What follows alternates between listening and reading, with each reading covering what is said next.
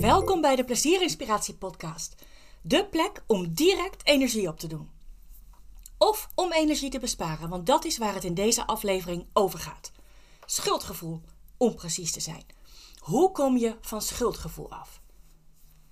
Schuldgevoel kost heel veel energie en belemmert je om plezier te hebben. Zelf heb ik er lange tijd last van gehad, vooral toen ik moeder werd.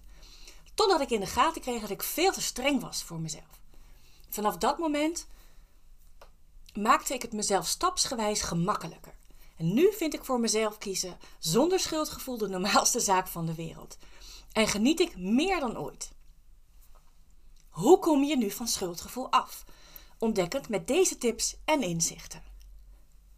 Wat is schuldgevoel nu precies? Dit is de definitie volgens Wikipedia.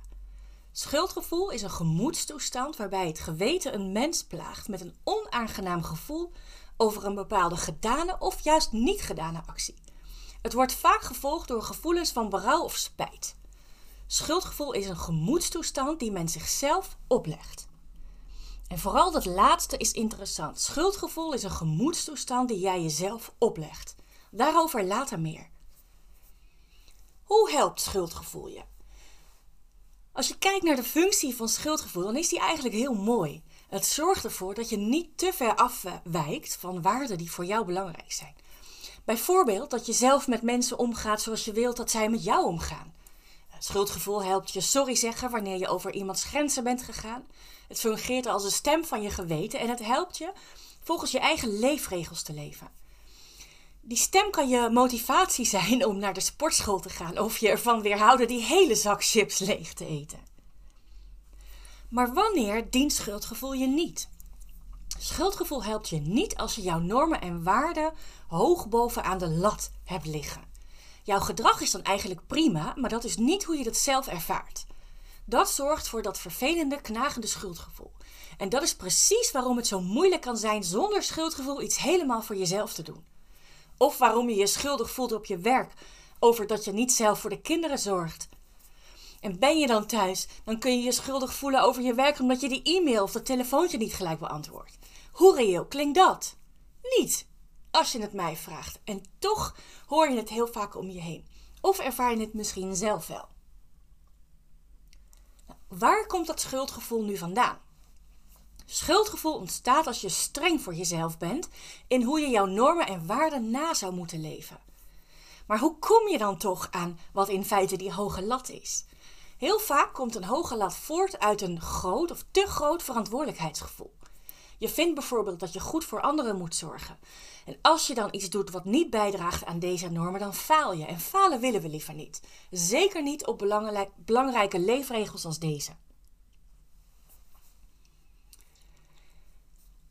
Een stapje naar jouw waarheid. Want iemand die streng voor zichzelf is in hoe normen en waarden nageleefd zouden moeten worden, kan last krijgen van schuldgevoel. Het zijn dan jouw gedachten die vinden dat je jouw waarden op een bepaalde manier na moet leven. En die gedachten zijn voor jou waarheid. Ook wel jouw overtuiging of overtuigingen. Je hebt er legio. Jouw overtuigingen bepalen of je iets wel of juist niet moet doen.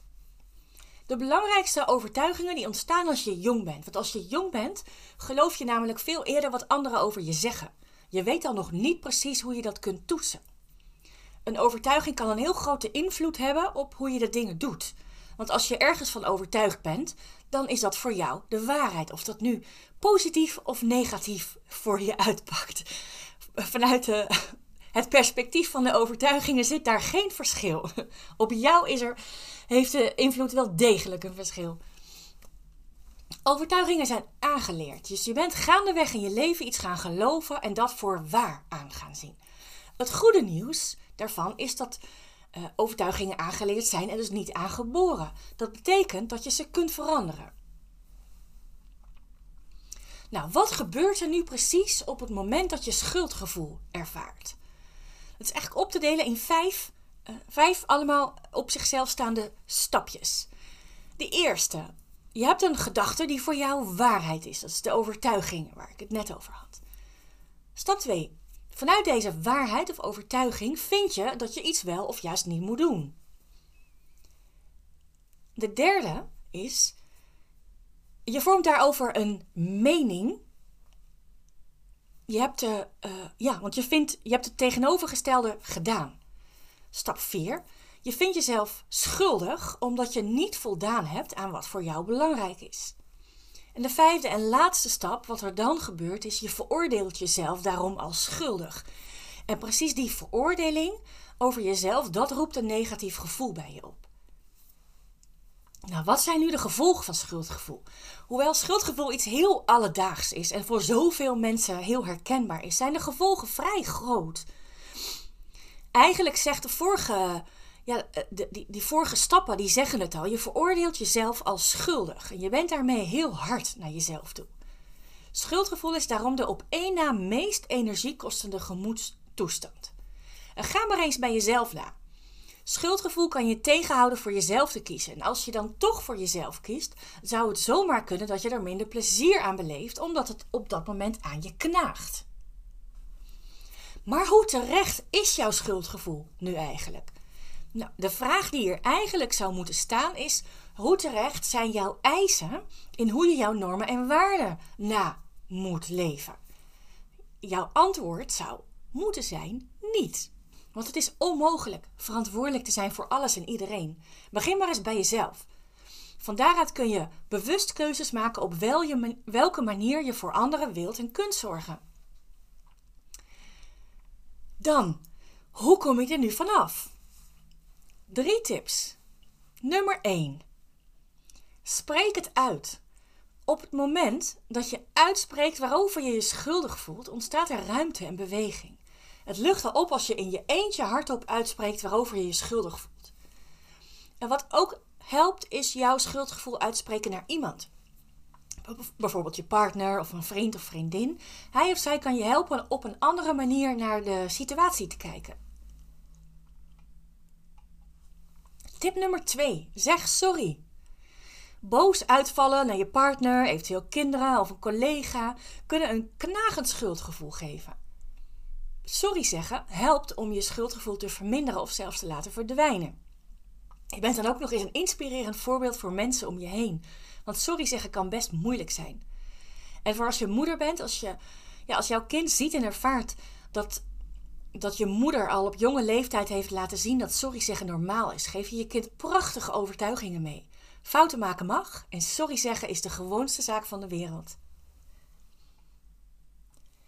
Dan de derde en laatste tip: zoek een inspiratiebron. Ik zie mijn man als inspiratiebron.